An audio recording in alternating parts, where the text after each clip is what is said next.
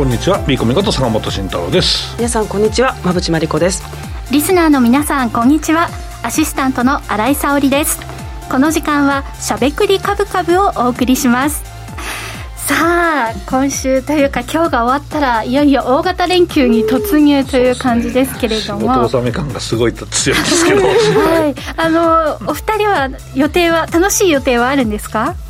意外とないですね。意外とないですね。ないですないですね。嫌そうかな。さん何やるんですか？何もない。まだたまった仕事をこなあそうそう僕もそれ僕もそれ。ほぼそれあそうか。まあ私もネットフリックスそう明日ずっと見てる大好きなドラマのファイナルシーズンが公開になるんですよね。だからもうすごいネットフリックスを見てあとはなんかちょっとストレッチでもして過ごせればいいかなと、ずっとストレッチ。そうそうそう。ちょっと筋トレとか。はい。なのでまあ連休明け1キロ2キロぐらい落としてね、えー、さらに。来られたらいいかなって思うんですけど多分予想では多分増えて帰ってくることになると思う。あの、自分自身が移動がなくなりますからね。あ確かに。そうそうまあ楽しければ OK ということでね。いやマジで何もやることねえな。仕事はしますけど。これ馬淵さん飯食いに行きましょうかってリスナーがぶち切れそうだからやめときます。ずるい とかやつはね。馬淵さん誘うなら私もぜひ。もうみんな太ってって書いてあ ってお目付け役としてね。もう何もしない。本当しい。だけだまあ美味しいもの食べたいだけなんですけどね。はい。とい。うことでねリスナーの皆さんはどんな予定があるんでしょうか。ぜひ YouTube のチャットにもねこんな楽しい予定があるよとか教えていただけると我々もゴールデンウィーク気分味わえるかなと思います。さてこの番組は YouTube ライブでも同時配信をしています。動画配信についてはラジオ日経の番組サイトからご覧いただけます。YouTube へのコメントもよろしくお願いします。この後もじっくりお話を伺います。それでは番組を進めていきましょう。この番組は岡三証券の提供ファンディーノの制作協力でお送りします。さてここからは坂本さん、馬淵さんのお二人に足元の相場環境と今後の展望について伺っていきたいと思います。えまず、足元のマーケットなんですが、アメリカの金融政策の動向に最新の注意を払いつつ、まあ、ウクライナ情勢などの地政学的リスク、あとは都市部でのロックダウンが続く中国の景気減速、そしてさらにインフレ加速や円安進行などなど、波乱要因がね、こうやって並べてみると、目白押しっていう感じなんですけど、消化できねえよ。はい、ちょっともう見出し多いんですが、ね、お時間の許す限りという感じで、そうだね、えー、解説お願いします。まずはトピックとしては、やっぱりドル円がね、130円を超えたというのは結構トピックとしては大きいので、うん、そこのまあ解説からしたいなと思うんですけど、うね、うん、まあ、実際、日銀の指し値オペの話が、まあ、かなり、えー、クローズアップされてますけど、まあ、無限に買うと。しかも毎日。毎日。すごい。まあ、これは、まあ、いや、言っちゃうかも、これ財政ファイナンスなんじゃないかと思いますっていう話をして、はい、あの別に何の偉そうでもないんですけど、あのそれは日銀がやりたくやっていただいていいんですけど、え財政の規律がとか言いませんけど、まあでも、ずっとそこでオペを入れ続けるのであれば、それは金利が上がっていく諸外国に比べると、まあ、円安進んでもおかしくないよねという話ですからね、うん、なんかでもちょっと意思を感じますね。もう日本は円安でやっていくんだ、うん、製造業に恩恵を与えるんだっていう、私はメッセージなのかなってすごく意思を感じましたね,、いや同じですよ。そこはもうこの番組でもまあ常にね、言ってるとおり、まあ、日本はね貿易赤字だしねっていう話で、まあでも着々となんかね原発動かしたいなみたいな話が出ていて。そうね。岸田さんが。意外と岸田さんはまあでも、と言いながらあの動かしたいねって言って3年ぐらいかかるのかな分かんないけど。任期終わるかもしれないですけどでも多分定期検診検査とかやってるから、原発動かしましょうってなったら動かせるはずなんですよ、決断だけなんですよ多分。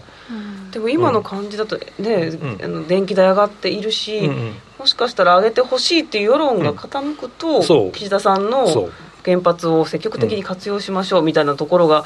動き出すかもしれないですよね。ずっとそこまで検討したら検討士ですから、検討士、検討士。がずっと検討してますからね、ですね。で、それで世論がもう本当にもうぶち切れそうになった時に、じゃあやりますかっていう感じなのかなと思うんですけどね。まあ原発の話も毎回してますから、もうね、ちょっとここははしょりますけど、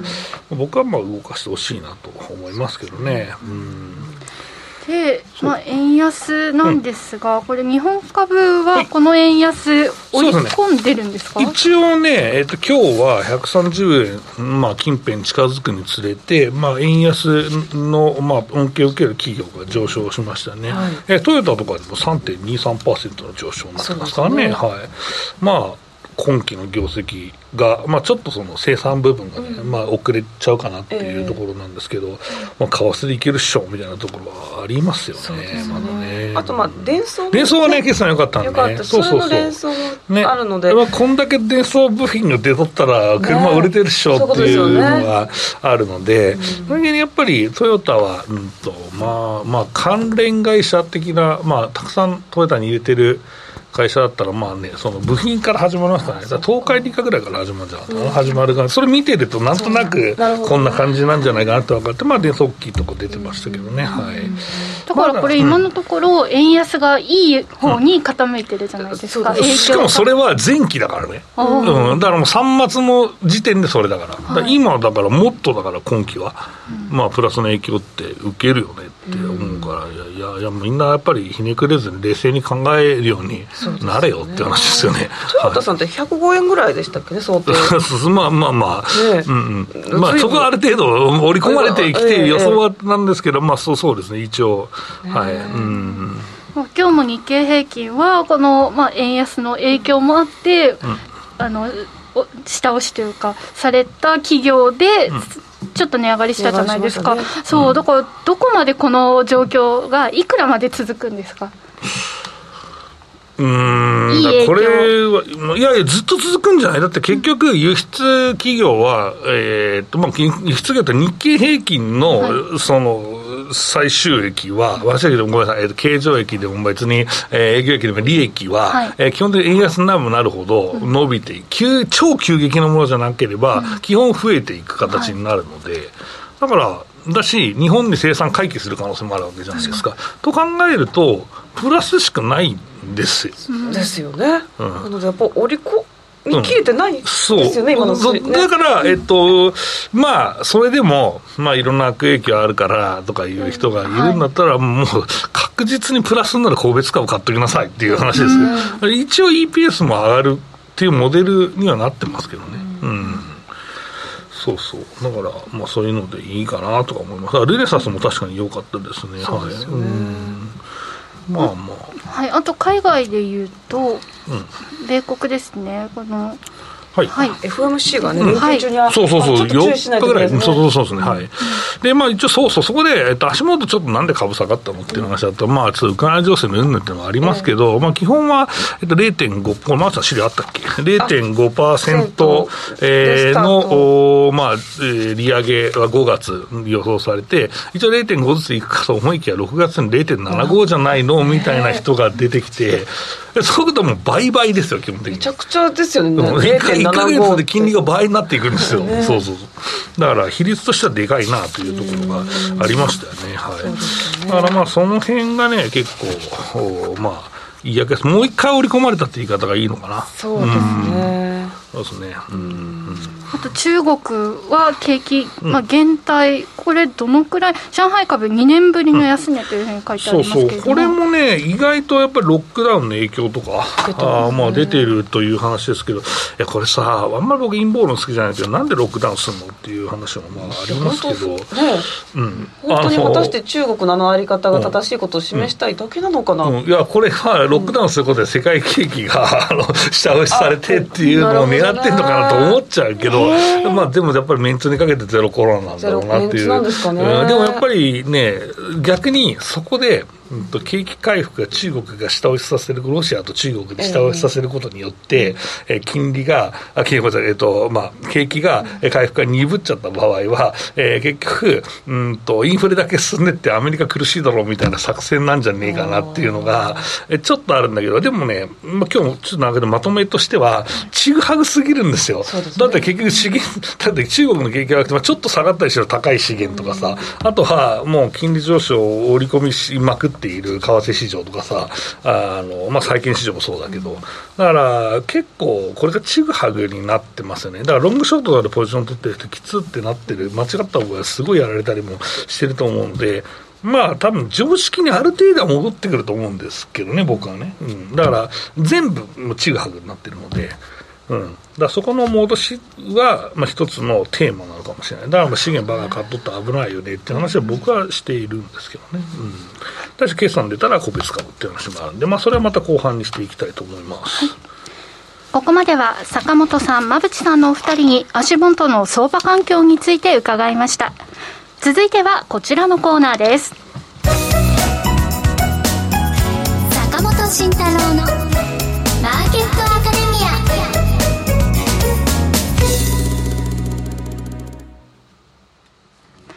ここからは坂本慎太郎のマーケットアカデミアです。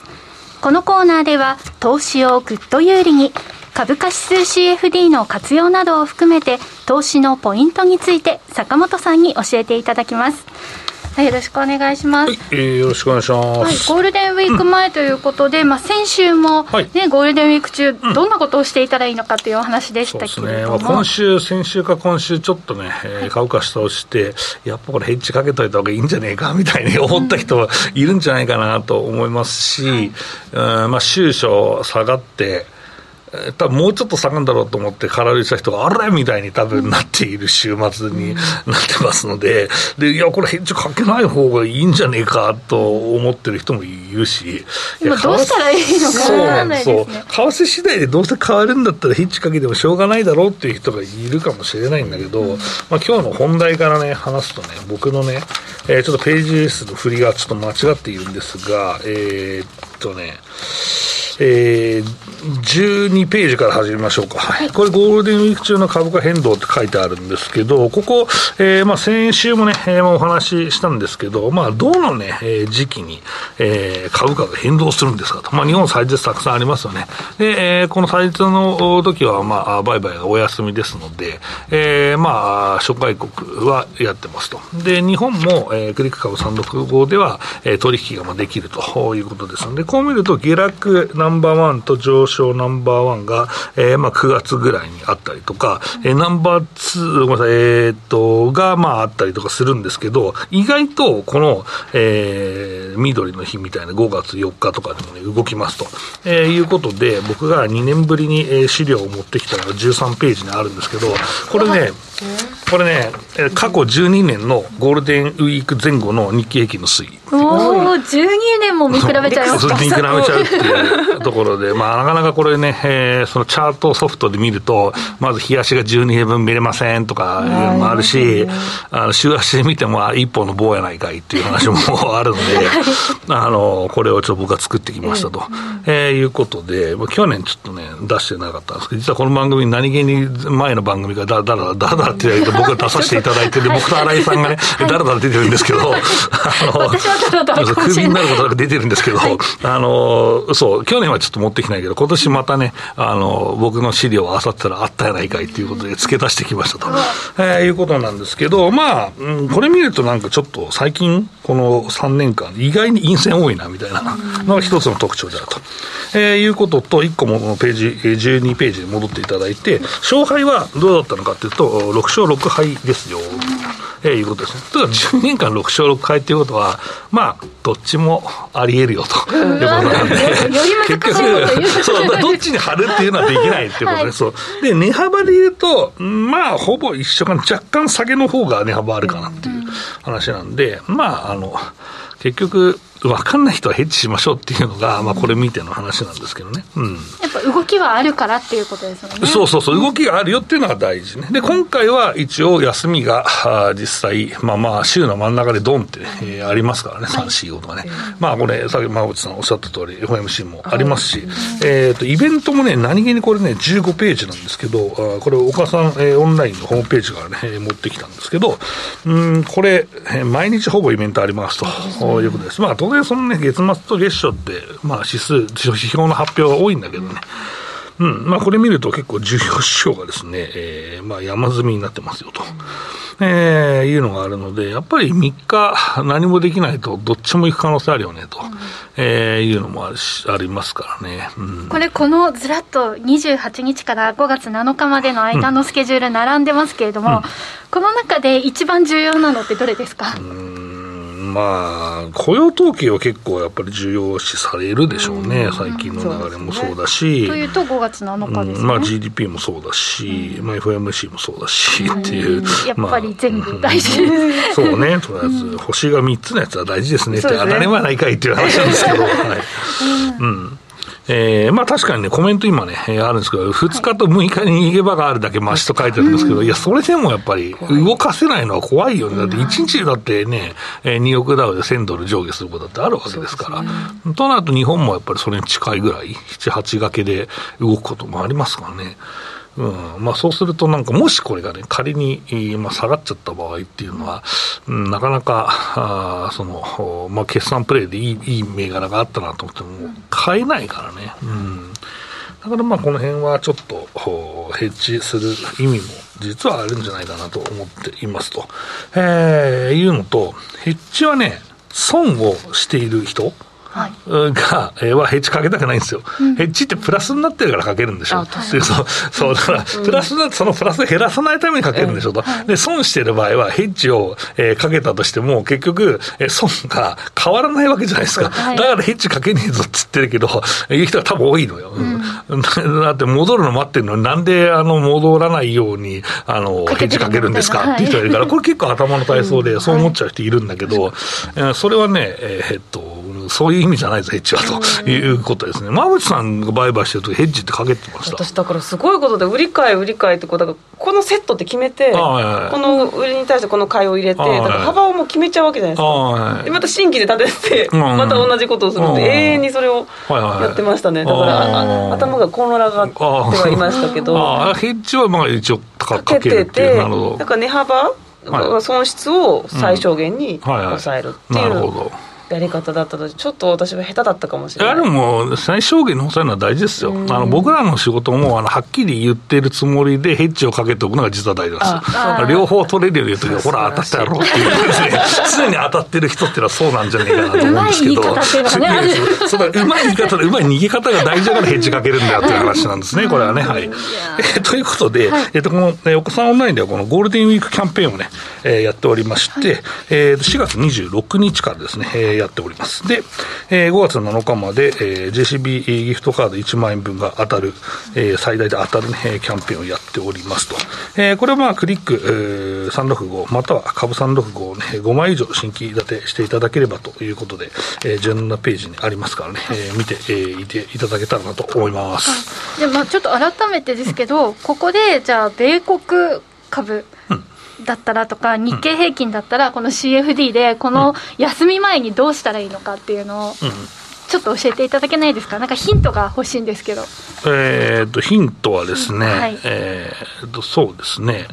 実際どうしたらいいのかなっていうところ。そうですよね、はい、うん、えーと、ヒントは、うん、うん、僕はどうかな、うまいやり方って何があるのかなと思ってるんですけど、うん、ん、そうね、やっぱり、戦略が大事かなと思います。はい。うん。自分の中でこうどこで入ってどこで出るかっていうことですか、うん、そうですね。はい、あごめん。さっきの資料ね。ごめん。これ去年のだった。らごめんなさい。これ、逆2021年になってましたごめんなさい。あの、はい、そこはちょっと注意してください、はい、はい、ホームページので最新のものがあると思います、はい。うん、私が CFD をガンガンやってた時は、ちょっと長期だったら手締まって、また連休が明けたら、もう一回ポジション持つとか、うん、そういうこともやったりしてましたけど、うん、じゃあ一旦お休みするっていうのはどうですか、いやそれもありだと思いますよ。あのでも結局みんなやりたいでしょ。はい、損取り返したいでしょ、はい。うん、そう損してる点なんですよね。そうそうそうそう、いやでも儲かってる人少ないよ多分ね、はい。儲かってる人はだから休めるんだよね。ああとまあゴールデンウィーク中も取引ができる、そうできるからそこをうまくね使ってほしいなと思いますけど、ね、だからそうかそうですよね。うんうんうん海外の動向とかを結構反映するような動きで遊べ遊べるとおかしいですけど、なるほどね。でもそのくらいのこう遊べるっていうくらいの気持ちでちょっとやってみるっていうのは、そうですね。そうですね、はい、お仕事お休み期間の方多いでしょうし。大事。大事、はい、ちょっと楽しみながらっていうのが CFD 大事かもしれないですね。だから新たなポジションを取れるっていうのもいいかもね。だからずっと引っ張ってるとさ、結構厳しいもんがあるじゃないですか、うん、だからそこがね大事かなと思いますね。はい、うんちょっとねこの期間はじゃあ海外の様子、うん、もうイベント目白押しですからね。それでこの期間にこういう指標が出たらこう動くんだな、うん、じゃあこうやってみようかなっていう練習をするのもありかもしれないですね、国内市場が動いていない分。はい、ということでいろいろ楽しく遊べる可能性があるということで、はい、ぜひ皆さん活躍、あのねご活用いただければなと思います。はい、はい以上、坂本慎太郎のマーケットアカデミアでした。今、投資家に人気の金融商品、クリック株365をご存知ですか？クリック株365は日経225やニューヨークダウといった世界の代表的な株価指数をほぼ24時間、日本の祝日でも取引できる注目の金融商品です。さらに現物の株式と同じように配当が受け取れることも人気の理由の一つです。人気のナスダック100も新登場。ますます盛り上がるクリック株365を岡さんオンラインで始めてみませんか？岡さんオンラインでは新たにクリック株365講座を開設されたお客様を対象に最大5万円のキャッシュバックを実施中です。詳細は番組ウェブサイトのバナーから。クリック株365なら岡さんオンライン。当社が取り扱う商品等には価格変動等により元本損失、元本超過損が生じる恐れがあります。投資にあたっては契約締結前交付書面等を必ずお読みください。金融商品取引業者関東財務局長金賞第53号岡三証券株式会社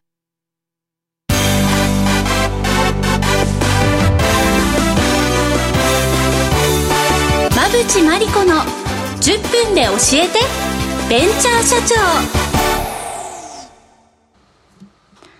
このコーナーはこれからの日本で活躍を期待される起業家、ベンチャー企業の社長に焦点を当てていきます。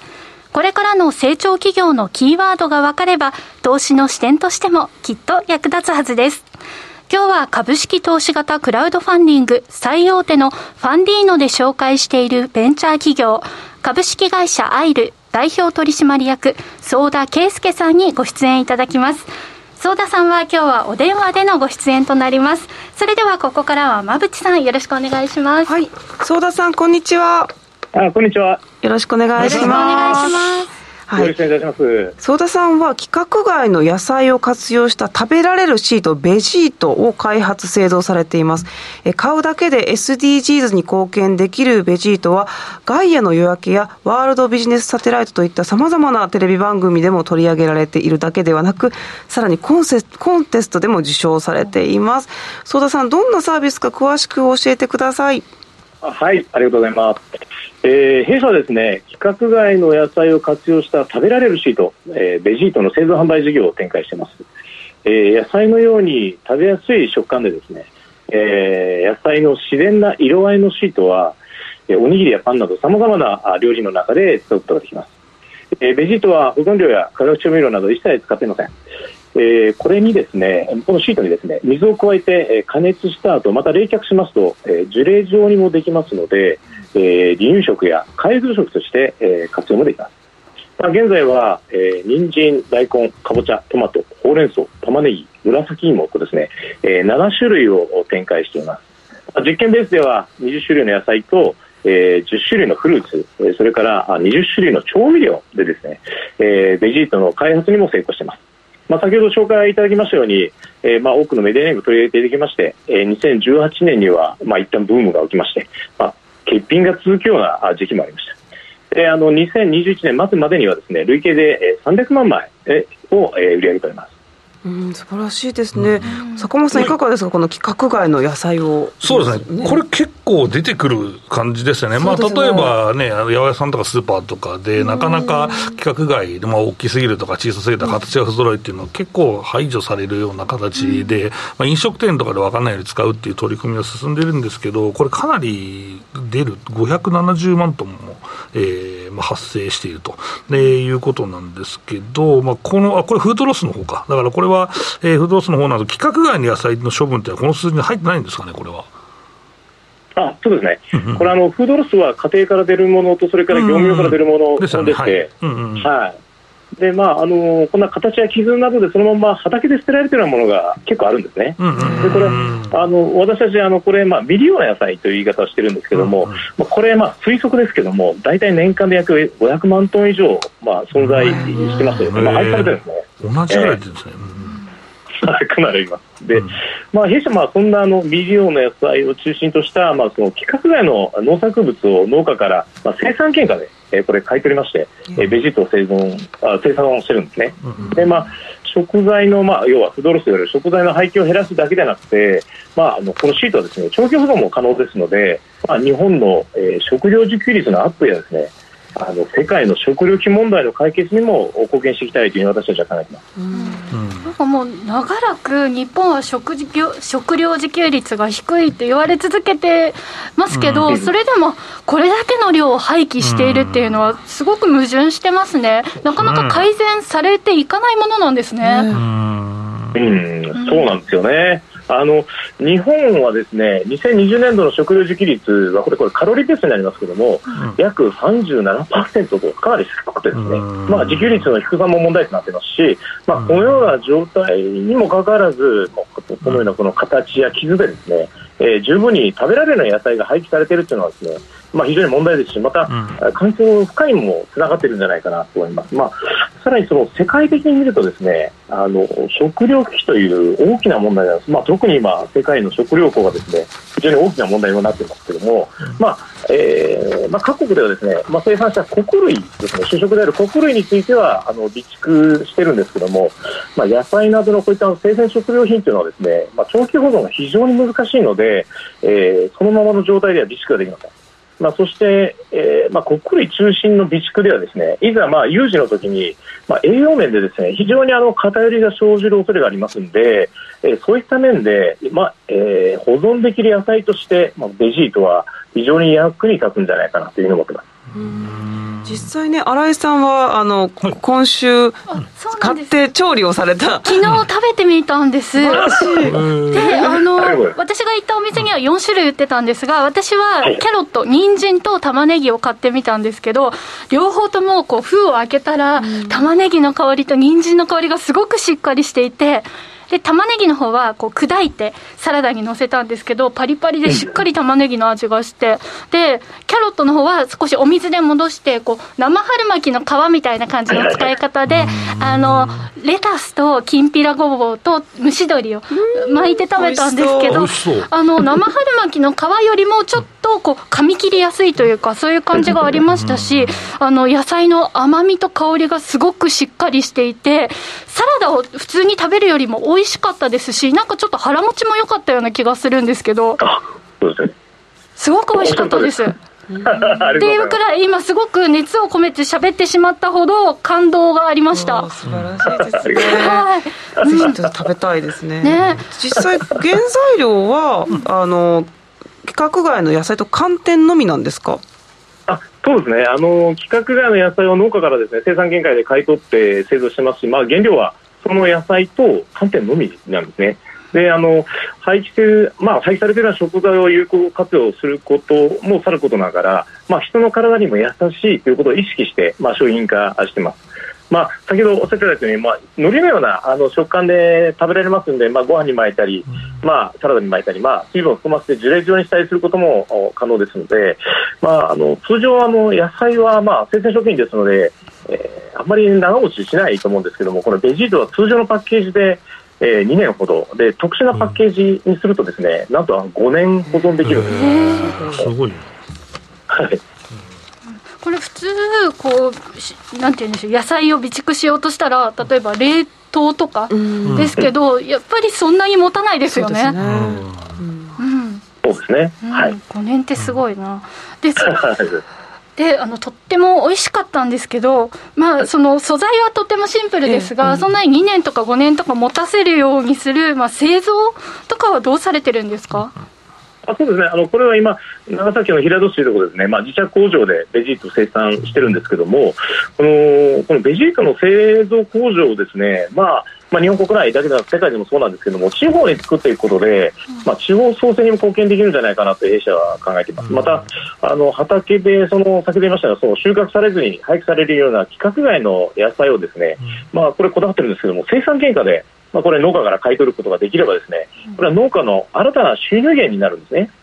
で例えばその農林水産業のあ農林水産省のですね、えー、農業労働力に関する統計というですね統計によるとですねまあ、2020年の基幹的農業従事者の頃平均年ですね、えー、これなんと67.8歳で非常にこれ問題になってます。でまあ食料自給率の維持や向上のためにも、まあ、農家の、えー、所得が向上する、まあ、向上するような仕組みを作ることで、まあ、新たにですね、えー、就労したいという方々をです、ね、獲得していくことができるようになればいいのになというふうに考えています。なるほどね、農家さんの家計というか収入もアップするし、あるいはこの工場ができることで地域創生にもつながるということ本当素晴らしいビジネスなんですけれども、まあ、創業されたきっかけとか背景ってあったんですか？passou, vieram これ、もともとはこれ九州にあるあの海苔のですね黒海苔のメーカーさんの工場の一角でこれ開発していたものをですね、まあ、これをたまたま私があの見学させていただいて、まあ、その時私はあの鳥肌が立ったんですよ、なんですごい事業なんだと思って、でまあ、この事業にそのメーカーさんと一緒に、まあまあ、事業参画して、えー、一緒に展開していたんですが、まあ、ある日突然、この海苔メーカーが民事再生となってしまいまして、でまあ、このただ、まあ、この事業をやっぱ継続したいなっていう思いが強かったもんですから、えー、それをまあ継承した形で、えー、創業したというものになります。素晴らしいですね。あとね、新井さんも料理されたそうです。うん、私もいろいろネットで検索をして、うん、あの料理ができないので、検索をいたしました。いろんなレシピがあるみたいなんですが、ね、結構本当に流行り始めているというかね。ねどどんな調理法が人気ですか？そうですね、まあ、一番わかりやすいのは、あのやっぱ海苔の代わりに使うようなその巻き寿司ですね、手巻き寿司とか、それから、まあまあまあ、分かりやすいのはそうですね、海苔とか、まあ、先ほど出てましたライスペーパーですとか、トルティーヤとか、まあ、世界にはいろんなあの、えー、巻き物がありますけど、それの代替品としてご活用いただきますし、先ほど、えー、ちょっといただきましたのサラダをこのシートで巻く、まあ、我々サラダラップという言い方をしてるんですけども、まあ、これは非常に、えー、若い方々には人気ですね。うん美味しいですよね、なんかネットを見たら、本当にあのユーザーの方がどんどんいろんな使い方をされていて、あの面白そうだなというふうに思ったんですけど、私、気になったのが、その離乳食とか介護食としてもいいっていうので、ちょっとこうなそうなってくると、寒天が入ってることで、こう舌触りというか、あの飲むときにね、こうつるんと言ってくれるから安全っていうのもあるんですよね、きっと。あそうですね、まあ、それも、実は実験もしてまして、あの嚥下困難者の重度の方でも食べられるようなものですあすごいですね、なかなかどんなものをね、食事用意していいか難しいところだと思うんですけどね。はい、うん、いやじゃおすすめはやっぱりサラダラップとか、そのまま砕いてっていうところですね。そうですね、あの本当、サラダ、まあ、野菜同士の相性がやっぱりいいのかなと思ってるので、まあ、もちろんお肉ですとか魚にも合うんですけども、うん、まあ、あのやっぱりどうしてもサラダあさっきの野菜は取りにくいっていう意識がありますんで、まあ、サラダを片手で食べるようになると、非常に、えー、使い勝手がいいんじゃないかなと思ってます。あそうだ。一つ聞いてみたかったんです、私次にやってみようかなって思うのが水で戻してちょっと切ってあの焼肉とサンチュとかを一緒に巻いたら美味しそうかなって思うんですけどどうですか？あの水に戻さなくても大丈夫です。あのそれだったらもう霧吹きみたいなやつシュッシュッとこうするぐらいで。私でもできる。大丈夫大丈夫。すごく手軽ですね。じゃあ次はそれで食べてみようと思います。ぜひぜひはいお願いします。じゃあ改めて今後のはい今後の事業展開はいかがでしょうか？そうですね、あのー、まあ、先ほどちょっと開発進めてるというお話をさせてもらいましたけども、うん、まあ、商品のバリエーションの拡大をしたいと思ってますね、あのえー、果物ですとか、先ほどした調味料のベジートのあの製造を今、まあ、開発やってるんですけども、まあ、それによって、えー、マーケットの拡大を非常に目指したいと思ってますし、今度、まあ、一旦その生産に関しましてはですね、えー、実はもう、えー、海外のインドネシアでの工場建設について、えー、交渉を続けている最中です。まあ、それ以外でもフランスにあります、まあ、世界最大のあの卸売市場っていうのがあるんですが、まあえー、その敷地内にですね工場を作らないかというお話もいただいてまして、まあ、特にヨーロッパですとその環境に関する意識が非常に高いものですからあそういったところで、えー、工場を建設しそしてマーケットそれから、えー、市場拡大を狙っていきたいというふうに思っています。はい、もうこれからスパイスのね、はい、シートもすごく楽しみにしております。はい、ということで、今日はソーダさんにお話伺いました。ソーダさん、素敵なお話ありがとうございました。ありがとうございました。さて、来週は番組がお休みとなりますので、次回は5月の12日、えビタネットジャパン株式会社代表取締役の山田武雄さんのご出演を予定しています。馬淵さん、こちらはどういった企業なんでしょうか？はい、こちらはですね、実在する本人とのこの関係をちゃんと証明する形のクラウドサービスを展開しているので、重要な企業になります。はい。はいということで、再来週もお楽しみに。ここまで馬淵さん、ありがとうございました。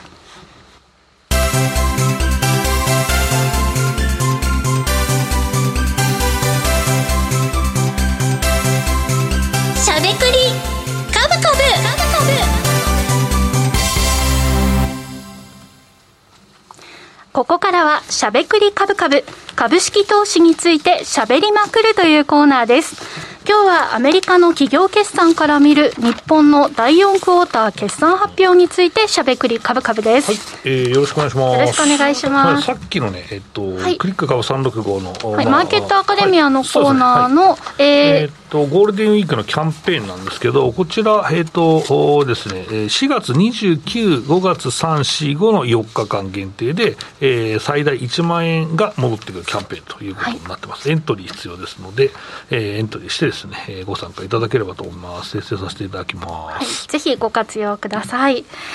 さあ、ということで、アメリカの企業決算から見る、日本の第4クォーターですけれども、どう見ていけばいいんでしょうか、はい、まずですね、えーとまあ、概略からいきましょう、個別いく前に、はい、えーと、現状の概略が、私の資料の、えー、8ページですね、はい。まあ、今のところ好調ということで、これ、先週と変わらずということなんですけど、22日までですね、まあ、これ2割ぐらいの開示の段階で、えー、79%が一株競争を上回ると、まあ、これは非常に堅調な方ですね、もう一番堅調の時は9割ぐらいだったんです。これも異常です、はい、あのこれはもうかなりいい方です、79でも。で、えーとまあ、見どころはですね、これ、19の業績予想がね、開示が始まるんです伸び続けているんですよ。で、これ3月31日、開示前が19が前年同期でプラス4.7%だったものが、4月22日は6.6%となっているので、蓋を開けてみると、やっぱり業績いいじゃないかと、えいうところで、そのハードルをずっと超え続けているということです。で、えー、まあ今期業績はまだね、えー、10%以上のプラスの予定、予想になっていると、えー、いうことなので、極めて米国のですね、業績は堅調であると、いうことです。まあ、ただね、馬内さんの資料いただいたんですけど、個別ではいろいろありましたね、と。えー、いうところですね、4ページですか、さんの、はい、そうですね、ちょっとハイパーグロースの企業の方々が、ちょっと、まあ、業績が悪いというか、まあ、ネットフリックスをはじめとして、はいね。うん、大きくね、下落をしていますし、あと、まあ、マイクロソフトマイクロソフトは、えー、業績良かったんですが、まあ、グーグルとかも少し利益の方はあの、伸び悩むっていう形ですので、はい、ちょっとこの辺りが、なぜか新興市場、日本の新興市場に影響するというか、関係ないですよね。まあね、うん、2000年ぐらいだったら、ナスダック上がったら、マザーズも上がりましたみたいなのはあったんですけど、えー、ちょっとジャンルが違いますよね、ハイパーグロスと日本のハイテクって、まあ、フォックス指数と絡んでんじゃないかって思うんですけど、えー、どうなんですかね、そこはね。うん。この辺りばかりはちょっと今、フォーカスをされてますね。ね。で、まあ、もう少し見てみる直近決算だと良かったものが、まあ、ビザですとか、えー、あとは、まあ、チポトレとかね、えー、まあ、意外と消費が堅調だよねって、まあ、ビザは、まあ、カードのあのビザなんですけど、はい、チポトレは、えっ、ー、と、メキシコ料理屋さんですね。えー、全米、あ、そうそうそう、すごいたくさんあるんですけど、うん、えー、ここがですね、まあ、業績の回復が顕著で、まあ、ただし、回復してるんですが、やっぱ人件費が相当高いねという、まあ、状況でしたね。で、まあ、よくなかったのが、まあ、さっきあった、えー、アルファベットですとか、あと、ボーイングも意外とまだ回復が立ち上がってない形で、まあでも、今後のバックオーダーはまあ当然見えてるんで、そこがまあ積み上がってくれば、えーまあ、ある程度いいのかなっていうところはあるかなというのが、まあ直近の米国の状況でしたね。はい、うん、今後、はい、まあこのまま好調のまま進んでいくと見ておいて、安心していて、ここはいいんですかね、まあ、大波乱にはならなかったねっていうのが、うん、まあ一つ、今もほぼアメリカン決算半分弱ぐらいまでが進んではいると思うんですけど、まあ、ちょっと今日も出ますし、まあ、あの週明けもね、ありますけど、まあ、しばらくは、まあまあその、全部ネガティブじゃないねというのはまあ言えるのかなと思ってますね。はい、うんででは、日本はどうなのかっていうところですね、はい、そうですね、まあ、日本は、ね、まだ本当に出てない序盤の序盤なので、はい、まあ、やっぱりにと全部出てる2月決算見ても、やっぱり、まあ、安川がね、思ったことな、高寄りしてだめだったみたいなのもありましたけど、やはりまあ、為替の、まあ、円安の影響っていうのが、まあ、出てますから、まあ、2月決算で3月決算の1か月長いから、さらにあるだろうっていうのもありますし、まあ、自動車とかも、その台数は出てなくても利益は確保できるねっていう決算に多分なると思いますし、えーまあ、今期は前期より多分生産台数って、まあ、だいぶサプライチェーンも回復するんで、増えると思うんですね。まあ、そう考えると、案外、まあ、輸出企業はやっぱり明るいよねという話になって、まあ、リスクは、まあ、前期の決算が良すぎて、今期がちょっと現役に見えると、ちょっともたつく可能性はあるなというところですかね。うん、あとは、えっ、ー、と、19面の話を今日そういえばしてなかったんですけど、はい、えー、意外と19面ね、外国人の投資家が、まあ、買い越しを続けています。うん、えー、ここに関しましては、現物3ページを見て、僕の3ページ見ていただければいいんですけど、えー、こちら、えー、ちょうどね、えー、まあ、木曜日なんで、えー、投資家別売買動向の外国人は、えっ、ー、と、現物がですね、えー、2381億円の買い越しと、えー、いうことで、まあ、ちょっと3桁に一瞬落ち込んだんですけど、けどやっぱりまたね、2000億円以上のね、えー、買いが入ってきてるということなので、うん、日本株に対しての見方っていうのは悪くないと僕は思ってます。うん。だからここはまあこれから買い越しを強めてくるかは業績次第ですけど、まあ一旦日本株のポジションをまあ戻してるなっていうのはすごく感じるというのが、えー、僕のイメージで、やっぱりこれって円安だから日本株安安く感じるんじゃないっていうのが、ちょっと個人的にあるんですけど、どうなんですかね、山本さんね、この辺は。そうですよ、だって日経平均も今 PR 12倍台とかなんで、もう一瞬前後ぐらいまで行きましたね、ね。なので結構やっぱりそそこそこねっていうか、うん、で割安水準で考えれば、ね、結構下の方なので、うん、やっぱり16倍ぐらいまでを考えれば、ね、上値余地しかないのかなとは思ってしまいますよね。で結局、それって12倍、16倍のレンジって、うん、あの増益だとしたら、最高値更新するのは16の方によるのが普通ですからね、将来を先取るから。うん。だから、それが見えてくれば、やっぱり PR 切り上がるだろうと僕は思ってますけどね、あとはまあ金、まあ、そうだ、金利はまああれですけど、円安の絡みで意外とリートがしっかりしてるなというのが、まあ、あって、下落中でもリートしっかりしたのまあでもまあ、一時期よりは全然まだ安いんですけど、うん、やっぱり円安になると、外国人の資金が入ってくるなという、まあ、のがね、イメージとしてあるかなと思いますけどね、はい、あとは、この連休前にポジション戦略的なところは、うん、もう皆さん、どうしたらいいのかなっていうところだと思うんですけれども。二人はどういうふうにお考えでしょうか？まあ、後悔しないポジション取りしてほしいと思う。うん、投資は後悔がつきもんだけど、はい、もうずっと投資し続けてると後悔しなくなる、僕はあんましないんですけど、うん、自分が決めた決断だから、まあ、それができない人は、まあ、外したら僕のせいにしてもいいけどねって、いつも思ってるんですけど、山口さんのせいにしたらかわいそうだから、俺のせいでいい自分のせいか、坂本さんのせいでっていう。そうそうそうそうそうそう、それでいいと思います。為替のポジション結構持ってて、あのゴールデンウィーク前にもう利確しようと思ってたんですけど、今日130円見て、もっとこう、またこう、もう明らかに、まあ、これテクニカル使うのかもしれないけど、為替別使っていいと思ってるから、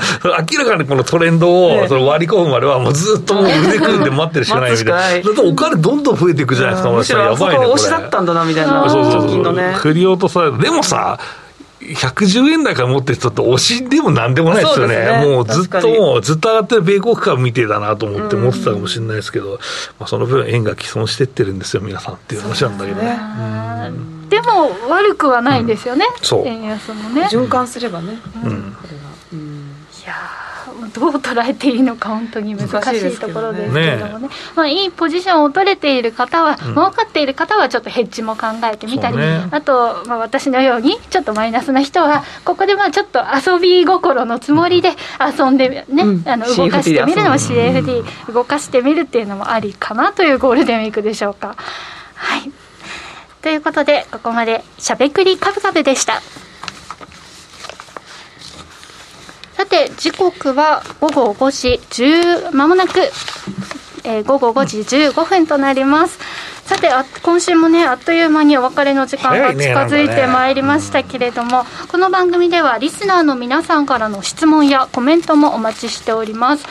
さて今日もねたくさんチャットへのコメント頂いてますが、後ほどまた触れていきたいと思います、株式、FX をはじめ、不動産、クラウドファンディングなど、投資商品はすべて元本が保証されるものではなく、リスクを伴うものです。投資の最終決定は、ご自身の判断で行ってください。この番組は、岡三証券の提供、ファンディーノの制作協力でお送りしました。さあというわけで坂本さん、馬淵さん今週もありがとうございました。もう仕事終わった感めっちゃあるんだけど。ちょっとね30秒ぐらい前からその空気感じてました、そうそうそうそう、ね、まあでも YouTube 延長配信もございますし。うん、うん。あとは、そうね、ゴールデンウィークやんなきゃ整理整頓が大事じゃない？あの情報の整理の整頓って僕らも大事だけど、皆さんも多分大事だと思いますよ。まあ、多分めちゃくちゃこのゴールデンウィークってさ、あの大量にさ、えー、開示が出てくるから、うん、だ6日とか結構辛いんじゃない？みんな。そうね。うん、1000件とか、そう、1000件とかいつもあるからね。そう1000件、1000件 の、はい、会場をどうゴールデンウィークでさばくかっていうのも大事だし。全然休んでられないじゃないですか。まそうね。まあ、それをちゃんと見れる人、まあ、ざっくりでも、まあ、見れる人は、うん、えっと、やっぱり項目分けしてほしいですね。うん、あの、どういうセクターが強いのかとか、はい、どういう決算なのかとか、本当に円安、ビーコミがずっといかいって言ってるけど、円安銘柄来てるのかとか、うん、えー、今期はどのぐらいの儲けになりそうなのかとかいうのもね、考えて、えーまあ、情報の整理整頓、まあ、家の整理整頓も大事だけど、うん、してほしいなと思いますね。ここでこのなんていうかな普段は忙しくて投資気になるけど乗り出せていないという方も多くいると思うん。ですけれども、うん、このゴールデンウィーク中にじゃあ最初に調べてみた方がいいこと最初に手をつけた方がいいものって何かありますか？最初に手をつけた方がいいもの。最初の第一歩、ただ部屋の掃除かな 先生飛んだっつってんじゃんって話だけど。まずねあの、投資をするには自分の考えをまとめるには環境を良くしないとってことですかね、う。ん、そうそうそう。それ大事だし、うん、あとはまあそうね。うん、やっぱりあの積み残し課題をやりやりたいね。最初じゃないかもしれないけど、あのこれちょっと時間かかるからこの調べも後からやろうみたいなそういう。確かにありますね。皆さんも株価ゴールドに銘柄突っ込んだけど綺麗にさ分別されてないとかさ、そういう形から入るのもいいんじゃない？なかなか暇の時しかできないから。じゃあやっぱりまあ整理整頓あと断捨離ってことですね、あのデータでも何でも。そうだね、はい、必要ということで、まとまった時間があるからちょっと政府の方向性みたいな資料もちょっと時間がないと読めないので、はい、そういった時に読むのいいかもしれないですね。はクリックにね挑戦してみるっていう。のもね、そうですね。取引できるのもありかもしれないですね。はい、皆さん楽しいそして有意義なねゴールデンウィーク長期休暇をお過ごしいただければと思います。うん、さてしゃべくりカブカブ来週5月5日は番組はお休みとなります。皆さんねお忘れなく1週間空いてもまた再来週ぜひ番組に戻ってきてくださいね。はいそれではリスナーの皆さん次回は再来週5月12日にお耳にかかりましょう。この後は YouTube ライブでの延長配信です。引き続きお楽しみください。